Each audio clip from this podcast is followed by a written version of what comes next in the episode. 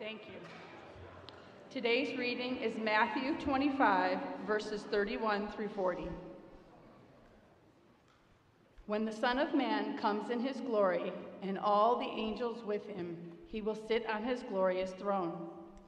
All the nations will be gathered before him, and he will separate the people one from another, as a shepherd separates the sheep from the goats. He will put the sheep on his right and the goats on his left. Then the king will say to those on the right, "Come, you who are blessed by my Father, take your inheritance, the kingdom prepared for you since the creation of the world. For I was hungry, and you gave me something to eat. I was thirsty, and you gave me something to drink. I was a stranger, and you invited me in. I needed clothes, and you clothed me. I was sick, and you looked after me. I was in prison, and you came to visit me." Then the righteous will answer him, "Lord, when did I see you hungry and feed you, or thirsty and give you something to drink? When did we see you stranger and invite you in, or needing clothes and clothe you? When did we see you sick or in prison and go to visit you?" The king will reply, "Truly, I tell you, whatever you do for one of the least of these brothers and sisters of mine, you did for me." This is the word of the Lord. Thanks be to God. King's Quest students, first through fourth grade, you, you need to head to the lobby and find your teachers. The rest may be seated. Thank you. Well, good morning, Grace, Long Beach. It is always a pleasure to be here with you guys, and especially this morning as I have the opportunity to share with you from God's Word in our series on the missional identity of God's people, from the not controversial discussion at all about justice in the United States in twenty twenty-two. So super easy. I'm sure no one will be offended. Thank you, thank you for laughing. Um, yeah, it's not a, it's not an easy conversation. Um, if you have ever seen the news in the last few years or have any pulse on some of the conversations nationally going on in the church, um, this, this can be a, a tricky one. And so, as we've been trying to do here, uh, here's the approach. I want to upset everyone. Um, I, I don't think the best posture is to try to hide from hard conversations, because Jesus never does that. The Bible never does that. And as leaders here, what we would like to do is help everyone think biblically, like live out their faith in this real world, in this time and place in which God has sent us on mission. That's the purpose of this series, to remind us of our identity, of who we are. God gives us a missional identity. He calls us to embody the gospel, show and tell what Jesus and his kingdom are like. One of the ways that we have an opportunity to do this is to think biblically about justice. So, I want to talk to two different groups of people right now. First, if you just heard your pastor say the word justice and your body got tight, I invite you to take a deep breath, okay? It's going to be okay. I promise. For some of us, what's happened is justice has become a code word for a liberal progressive agenda, okay? Long before the Democratic Party came to be the Democratic Party of today, God in his wisdom, through his word, formed his people to be a people of justice. All right? Okay. Now there's other people in the room who heard that their pastor's going to talk about justice, and they're like, yes, bring it, bring the hammer, you nailed it, you know what those people have thought, you know what they've said. Okay, if that's you, tone it down. Okay? I've been called all the th- social justice warrior, right? Like I, I've been called all the things. We need to tone it down. God is a God of justice. We're going to talk about that today. God is not only a God of justice. Does God care deeply about justice? Yes. Is that the only thing God cares about? No. Take a deep breath also, all right? So, it's not what they teach you in like sermon school, like just right off the bat, offend everyone, but that was the choice that I made today. So, hopefully it's not offensive. Hopefully it's an invitation in and disarming or turning down the volume of the conversation a little bit, all right? I promise I have no agenda other than communicating how I feel Jesus has led me in my sermon prep for you guys here at Grace today. I want to be faithful. I want to be faithful in this. I'm going to ask you guys for a little grace here. In some of the language, you may hear words or phrases that may feel scary, all right? Can you please trust that I'm not trying to change how anyone votes? I'm not trying to brainwash anyone. I'm not trying to do any conspiracy theory thing, all right? For others, again, you want me to go harder, and I understand why. I understand how in a church that's similar to ours, some of these conversations may not have happened um, historically, and there was injustice that was perpetuated because of that. Here's the reality. As a pastor, we are called to lead the people God has given us. I do not believe that as a pastor, my role should be to shy away from sin and not call out sin in the body of Christ. Nor do I believe that my role should be to beat the body of Christ, okay? The goal is a stretch for all of us. We're going to talk about this at the end. A stretch. A healthy stretch is a challenge. An unhealthy stretch tears muscle. We don't want that. Does that make sense? Okay, so with all these caveats, let's pray, and then we're going to see what the Word of God has for us today. Um, Jesus, we thank you that you are here with us right now. We thank you that you um, inspired the authors of Scripture with your Spirit to communicate in a way that would form your people throughout the ages. And part of the ways that we're formed is when you affirm good gifts that you've given us within us. And other ways that we're formed is when you challenge us.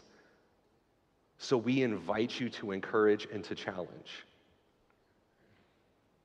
Jesus, not so that we can have a, a, a sermon about a buzzworthy topic, but because we desire obedience. We desire to faithfully understand and embody your word.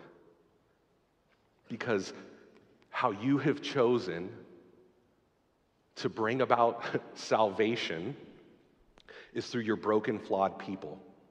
And so, Jesus, would you use this time, would you use your word to form us into a more accurate reflection of who you are?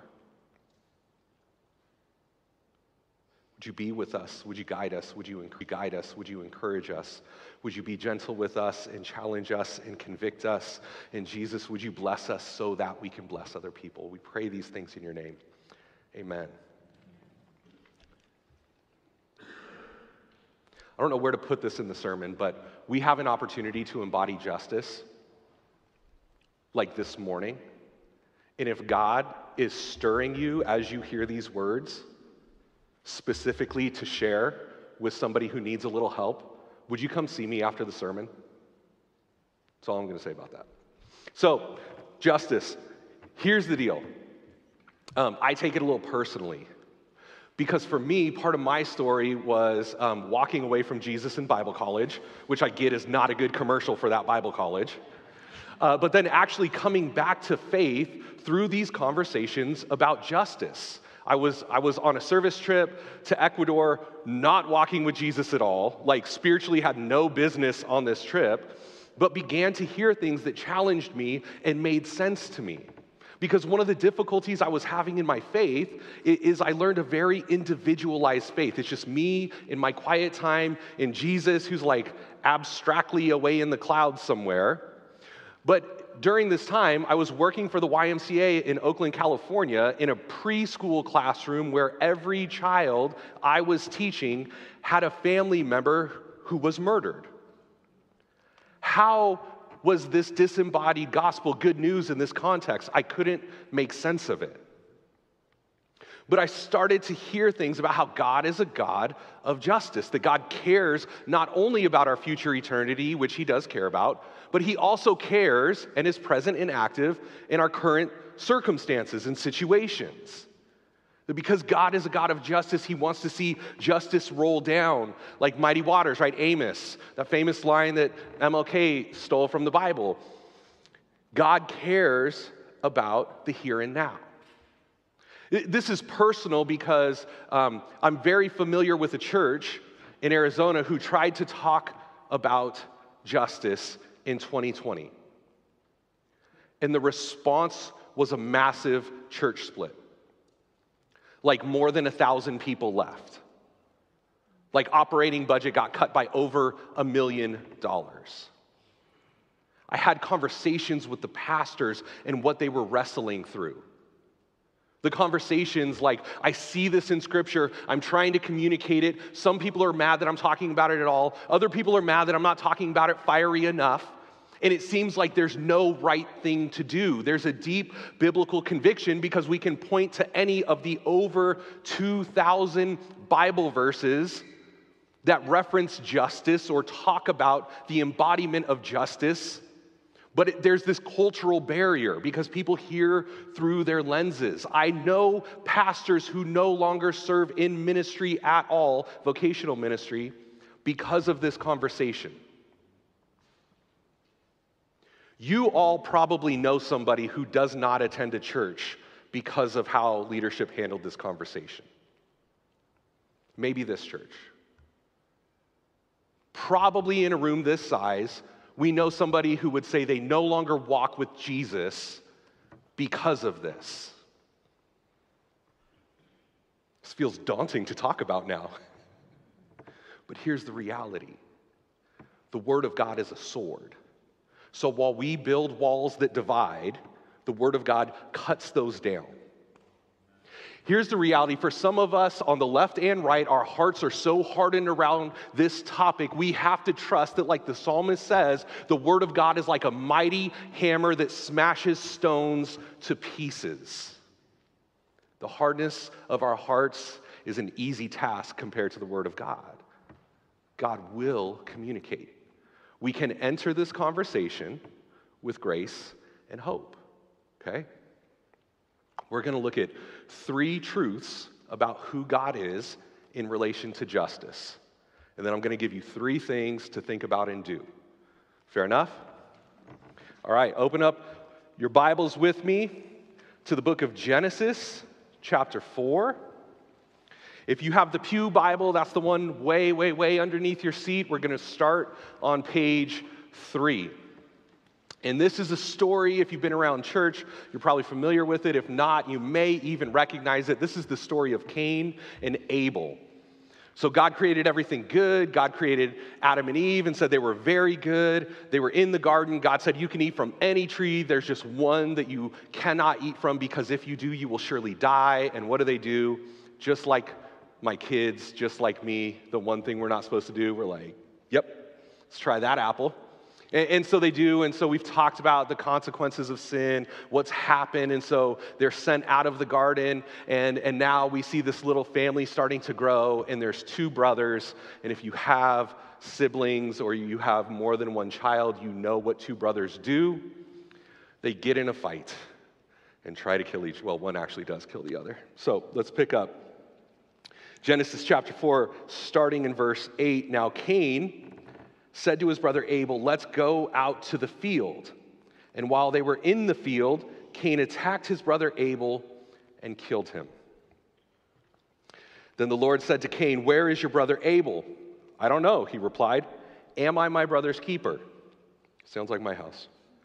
The Lord said, what you have, what have you done? Listen, your brother's blood cries out to me from the ground. We see in this passage that God, from the very beginning, as soon as we see sin enter in, God is a God of individual justice. God cares that one individual killed another individual. That's not the way it should be. That's not the way God intended. God is a God of life and flourishing, in a word that we love around here, shalom. Universal human flourishing in the way things ought to be. Death is not the way things ought to be. Murder is not the way things ought to be. So as sin is introduced into God's good creation, suddenly now we have this concept of justice, of making right that which is wrong. God cares about the justice between individuals. We see this throughout Scripture. We see this in, in the law, right? Don't covet your neighbor's wife. Don't steal. Don't lie. Don't murder. There's all of these laws that dictate how we are to interact with one another. God is a God of individual justice. If an individual chooses to sin, the wages of sin is death. In our culture, if an individual breaks the law, there are consequences. We cannot just do what we think is best, right? If you read the book of Judges, the continuous refrain is everyone did what was right in their own eyes. And as you read that book, you realize it goes really, really poorly. God cares about how individuals treat one another. When Jesus died on the cross, he died for individuals. For you and you and you and you and me and you and you and you and you, right? A bunch of individuals. So his people are called to live out this individual justice with one another. Then the question becomes, how do we do that? Well, an image that came to mind as I was dropping off um, Micah and Will is the image of the crossing guard. It is safest to have somebody step out, stop traffic, make eye contact with the other drivers to make sure that kids can cross the street safely. It is not practical to place crossing guards on every single, single corner in every city, in every state, in every nation. So what do we do? We create a system or a structure of justice. We don't want kids to be run over by cars. That's bad, right? We can all agree on that. Right? Okay, thank you. Come on, I got nervous there, Grace. Like, we don't want kids to be run over by cars, so we create crosswalks. We create the little, the green man, right? The red hand, the button. We create structures to try to help things go the way they ought to go. Does that always work? No. But for the most part, it helps. So we see as humanity grows and flourishes and cultures grow and flourish, we figure out ways to create systems and structures for communities to flourish. Now, if you're sensing that I'm talking about systemic justice and systemic injustice, you're right. If that's making you feel nervous, hang in there with me, okay? Hang in there with me. We're going to flip again to Isaiah chapter fifty-eight, a familiar passage if you've been around at least Grace. Uh, I had a friend from Phoenix who came and preached on this back in the spring. Think about the individual and communal as I'm reading from Isaiah chapter fifty-eight. In your pew Bibles, it's going to be on page six hundred eighteen. six hundred eighteen. I'm going to pick up Isaiah fifty-eight in verse five. The Lord is saying this to his people through the prophet Isaiah. Is this the kind of fast I have chosen? Only a day for a man to humble himself. Is it only for bowing one's head like a reed and for lying on sackcloth and ashes? Is that what you call a fast, a day ex- acceptable to the Lord? Notice he's asking, is it only this? That doesn't imply that humility is bad, but it's more than individual humility. That doesn't imply that bowing one's head like a reed and laying on sackcloth and, and ashes, which is a sign of repentance and lament. That's not bad, but God isn't only calling his people to that. That doesn't mean we get rid of those things, but there's more to it. There's more to this fast, this day of the Lord, that the Lord will find acceptable. Verse six, is not this the kind of fasting I have chosen? To loosen the chains of injustice and untie the cords of the yoke, to set the oppressed free and break every yoke. Is it not to share your food with the hungry and to provide the poor wanderer with shelter? When you see the naked, to clothe him and not to turn away from your own flesh and blood. Then your light will break forth like the dawn, and your healing will quickly appear. Then your righteousness will go before you, and the glory of the Lord will be your rear guard. Then you will call, and the Lord will answer. You will cry for help, and he will say, here am I. If you do away with the yoke of oppression and the pointing finger and the malicious talk, and if you spend yourselves in behalf of the hungry and satisfy the needs of the oppressed, then your light will rise in the darkness, and your night will become like the noonday. Now, we can do that on an individual level, and we should, because there are individual poor people, individuals in poverty, individuals who don't have as much as others. And we can do this on a communal level. God means both things. God is also a God of communal justice. We see throughout the law that God gives God is trying to form his people to act justly towards entire groups of people. Does that make sense? God talks about how his people treat the poor in, in other groups with the purpose, we're going to talk about this next week, of being a light to the nations, entire groups of people. God cares about communal justice and expects his people to also, and commands his people to also. So they set up systems of justice, accurate weights and measures in the marketplace so that people were not exploited, right? A pound equals a pound. It's universal. It's, they didn't use pounds back then, but for us, a pound equals a pound. And so when people are coming to the marketplace to know how much weight of goods they should be charged for, there's a recognized system. What some people would do would not would be to not use accurate weights so that others were exploited. So they were being taken advantage of for the benefit of uh, the business owner, right? There was exploitation going on because the system of justice was not acting justly. So there was a system of injustice or systemic injustice. One of the examples I always point to is Pharaoh in Egypt established a system to kill the children of God's people, the Hebrew babies. There was a system of injustice or systemic injustice there. One of the ways God brought freedom was to liberate individuals. Another way God brought freedom was to break those systems of injustice. Both of these are biblical. Both of these matter.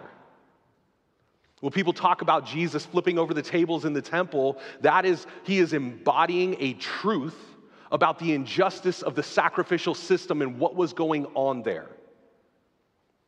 Jesus is, is dramatizing God's reaction against systems of injustice which exploit and oppress people in, in, in poverty who don't have power or authority or, or benefit in a certain culture. So does God care about the individual? Yes. Does God care about the communal? Yes. Are they at war with each other? No. Can we as God's people care about individual justice and systemic justice? Yes. Now, what's interesting here, just to name the elephant in the room, there's a quote from a missiologist named Leslie Newbigin that I love. He says, the gospel affirms and critiques every culture.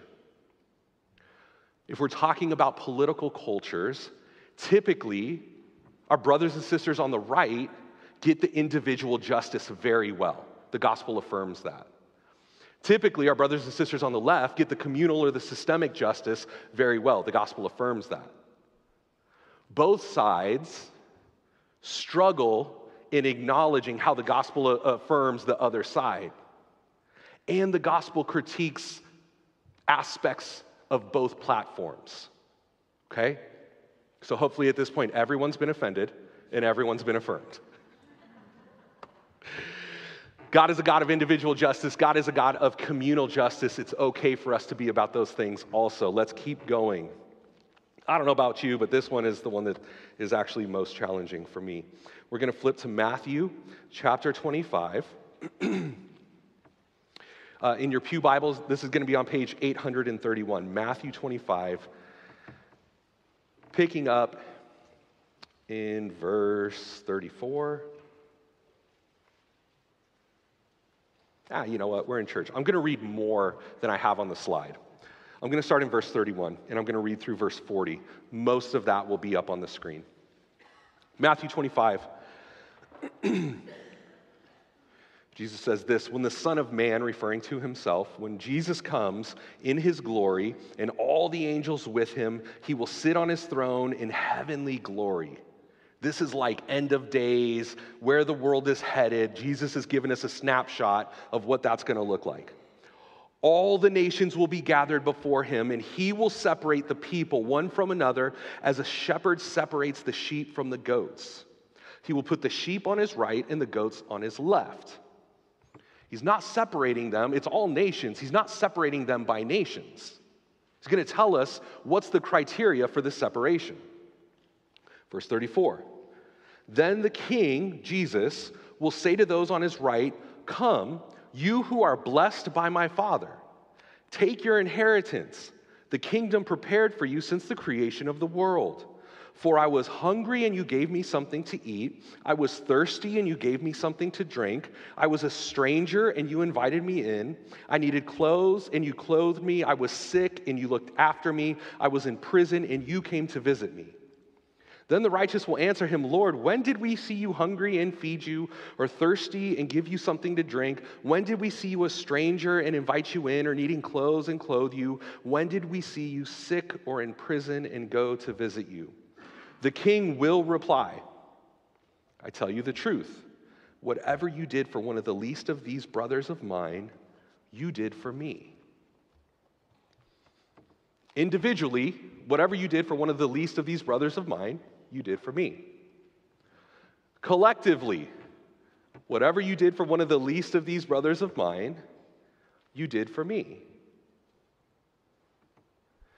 God is also not only a God of the individual, not only a God of the communal, but there is a sense that God is a God of justice for the vulnerable. Okay. I'm going to tell you how I got there biblically, and I'm not the only one. There's a, there's a theological concept or a theme throughout the Old Testament. Um, some authors identify it as the trio of the vulnerable or the quartet of the vulnerable. What they would identify as the vulnerable that are referenced over and over and over throughout the Old Testament, throughout the law, throughout the prophets, throughout the wisdom literature, um, is, is the, the, the widow, the orphan, and the sojourner, the, the traveler, the immigrant, okay? Other scholars would include for the quartet, not the trio, the poor. Those four groups of people, okay? This is unique in Israel's law. There are laws that benefit these people written into the commandments that God gave his people. So every other nation has laws that benefit its own citizens. This is not like judgment. This is just how our Constitution was written. We had laws and rights that would benefit white males who owned land. If you're a white male who owns land, that doesn't mean you need to get your feelings hurt right now. I am a white male who owns land, and we can say that. It's okay. There weren't rights given to people who did not reside or have citizenship within our country. And no country has that other than Old Testament Israel. God told Old Testament Israel, set aside from your harvest for the poor, for the widow. Think of the story of Ruth. For the orphan, for the immigrant, so that they could collect and have food. We see this throughout. We, this, this is, if you remember back to our Isaiah fifty-eight, these groups are mentioned. Jesus, in this parable, giving a snapshot of coming judgment, is identifying these vulnerable people, these vulnerable people groups. And Jesus says, whatever you have done for them, you have done for me. He somehow identifies himself in a unique way with the vulnerable. So some frequently asked questions to save the Monday morning emails. Does this mean God hates rich people? No. It's not what the text says. Abraham was rich. David, a man after God's own heart, was rich. He was the king. Solomon was rich. Joseph of Arimathea had enough wealth to give Jesus a tomb. If you've ever paid for a funeral, even in our day, you know how expensive that is. Joseph was, of Arimathea was wealthy enough to just give it to Jesus. Lydia was a successful businesswoman who helped finance the early church.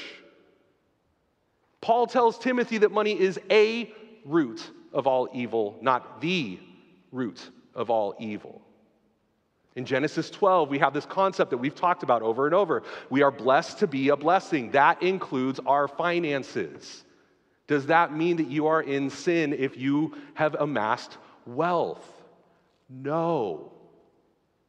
One time, Jesus told the rich young ruler to sell everything he had. Jesus didn't say that to everyone.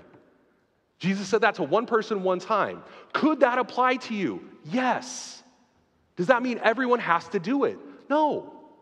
Okay, so we can take a deep breath. God doesn't hate rich people, don't worry, all right? He does say that we're held accountable for the stewardship of what we have, but that's a, that's a different conversation. We are blessed to be a blessing, so how are you using wealth to bless others? Okay. Other frequently asked questions. Is this works-based salvation? Only how I treat the poor determines whether I go to heaven or not. No. This is a story in Scripture. This is one passage in Scripture. Scripture is not in competition with itself.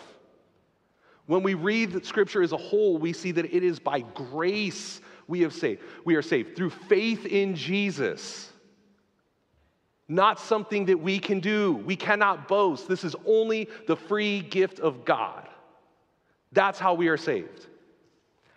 And when we are saved and filled with the Spirit, our lives change. If there is no fruit, then we need to ask the hard questions of where is the Spirit? If I am not full of love, joy, peace, patience, kindness, come on, Sunday school, you guys know these things, right? If I'm not full of the fruit of the Spirit, then that's evident that the Spirit is not at work. So now I need to ask myself hard conversations, hard questions. So we're not earning our salvation by how we interact with the vulnerable. We're displaying it.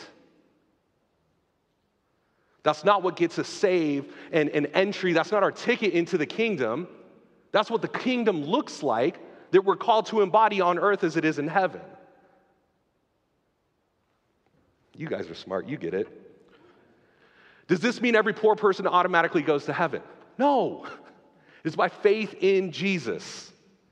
Proverbs talks a lot about the oppression of the poor. You know what Proverbs always also talks about? Stop sleeping, go to work, don't be lazy. There is individual responsibility. And there are systems that make it more difficult for some people. You guys see, I'm, I'm challenging and encouraging both sides here because the Bible does that, not because I'm smart. Not because I have like good strategy. This is what the Word of God says. So what do we do with this? I love the I love the justice sermons, right? I'm like, yeah. One of the things that I don't like about the justice sermons is typically what the preacher does is like, you got to care about justice. And everyone's like, yeah, we got to care about justice. All right, amen. And then if you're like me, you're like, wait, wait, wait, how? How, how do I do this? Okay, I look at these big national issues that have gone on since before our country was a country, and it feels so overwhelming. I don't know what to do. What do we do? Okay, three suggestions. The so what. I think that's the important question. So what? This is what the Bible says, Old Testament, New Testament. This is what the coming kingdom's like. Start to finish, God cares about justice for the individual, for the communal, and for the vulnerable. So what? Here's the first one. I encourage you to be stretched. Read someone different. When you go home, and you think about all the ways you're being formed to think biblically, you look at your bookshelf, you look at your podcasts, find someone different. If you primarily listen to men, find a female author. If you primarily, primarily listen to white people, listen to somebody different. If most of the people you listen to are dead, find someone who's alive. Diversify your library. Now, if you're somebody who, who um, mainly consumes very conservative theology, don't jump to the most liberal, like liberation theology that you can find. Don't do that. You're gonna be upset. That's gonna tear a muscle. Don't do that. Stretch. There are well-trusted and respected conservative evangelical authors who are writing about this from a very deeply biblical worldview. If you need help with resources, I would love to help you, okay? If you're someone who's only reading the like super progressive liberation theology, stretch yourself the other way. It works both ways here. Stretch. For some of us, our libraries are super diverse. Well done. What's your living room look like? Jesus doesn't say what you read about the least of these you did for me. What you think about the least of these, you did for me. Jesus says, what you did for the least of these, you did for me. Okay, fellow social justice warriors, we love to rah-rah, post on Facebook. We may even go downtown and march when something happens. What does your living room look like? Who are you sharing meals with? Is this only abstract, or do you have faces that you connect to these issues? How are you loving them and serving them and sharing Jesus with them? I'm going to be bold. There's a liberation theologian who says this. You tell me you love the poor. Fine. What are their names? If we can't connect a face to the issue, we have to ask ourselves how much we actually care. If you have posted five hundred things about this, whatever your issue is on social media, but you don't know five people that that issue applies, I would suggest there may be something wrong. Okay? Diversify your library, diversify your living room. Here's the next S. So we have so what? First one, stretch, serve. This is the point. Get involved. For some people, when we have the justice conversation, they're so nervous that we're gonna like step on one of the buzzword landmines, right? Oh, no, no, no, this is social Marxism, this is C R T, this is the liberal agenda. That's, those are fine cautions. There is some wisdom in those cautions. But now, what's the better answer? What's the better thing that we can go do? For others, like I said, we just want to talk about the things. We want to talk about it and think about it and read about it and post about it and blog about it and all watch the videos. What are we doing? So we got to stretch ourselves and we got to actually serve. Now here's the one. Here's the one, guys. Stretch, serve, we got to stay. We got to stay in the conversation and we got to stay at the table. You can think of the people here in this room right now that you passionately disagreed with during twenty twenty about whatever the topic was. You're trying to look straight ahead right now so you don't make eye contact with them. I know it. That person, that brother and sister, you need them. You need them, believe it or not. If you don't believe it, What you are saying is what Paul warned against. I do not need this part of the body. The eye doesn't need the foot. On both sides, what that means is you think your part of the body is supreme to others. And I'll push hard on this. I need the people in my life who disagree with me because I'm not perfect. I need the people in my life who disagree with the authors I like to read because they're not perfect. Only the Word of God is infallible. Amen. That's it. Stay. I promise some of you would be challenged in this sermon. Don't leave. Stay at the table. Some of you right now are like, he should have gone harder. I knew it. I told you that. Stay. I warned you. We need to stay at the table. Because there is no concept of justice without Jesus. He cares more than you do. He laid down his life for this, for justice for the individuals, so that you would come to saving faith in him. He laid down his life for justice for the systems and structures so that communities would be freed from oppression. Remember Luke four, he says, this is what I'm going to do. I've come to free the oppressed from their liberation, from their oppression. I've come to bring liberation. Think of who was at his table. He had Matthew, the tax collector. He had Simon the Zealot. I'm going to do it, Beth. I warned you. Who is Simon the Zealot today? I don't know. Whichever of these two examples makes you most upset. Simon the Zealot was Antifa.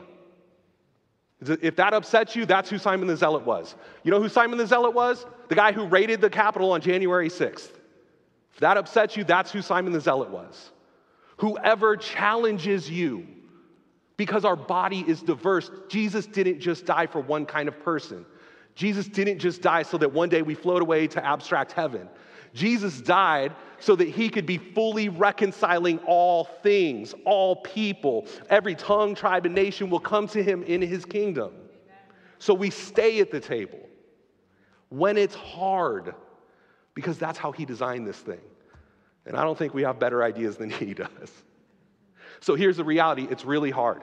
It's really hard to be stretched. It's really hard to serve. It's really hard to stay. So how do you end this thing? We pray, because none of us are smart enough to figure it out.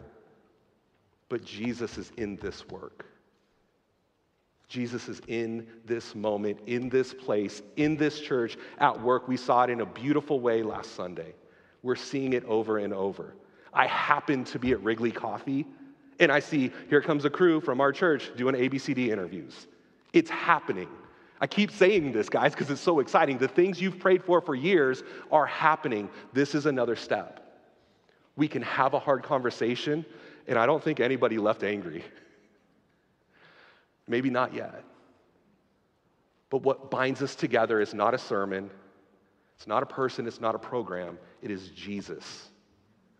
So I'm going to pray for us, and then we're going to move into our time of communion to remember him. Jesus, thank you for caring about justice more than we do. Thank you for being more passionate than we are. Thank you for caring about preserving good doctrine more than any of us do. Thank you for being more about diversity than any of us think we are. Jesus, we thank you for the people who are different in this body, in this room right now. Jesus, help us if we ever think we don't need our brothers and sisters. Bring us to repentance. You had no business calling me, but you did. You had no business laying down your life for me, but you did. While we were still sinners, Christ died for us. Thank you for that truth. Father, forgive us for our arrogance, for our judgmental hearts, as we critique those around us who think differently. Father, give us big ears to hear one another when they're calling out our blind spots. Help us to respond with curiosity and grace, because none of us get it right all the time. Give us courage to speak to one another, to ask good questions, to operate in grace and truth. Some of us need to be called out. Some of us need to be forgiven. And the reality is we have no hope in this without you. You are the one who is reconciling all things. You are the one who is bringing your kingdom on earth as it is in heaven. You are the one who gives us your spirit to empower us for all the good works you have prepared in advance for us to do. So fill us. Fill this space. You are here, and we invite you here. Make us mindful of your presence. Move in ways that surprise us because we need you. You are the hope of the world. We love you, Jesus. We pray this in your name. Amen.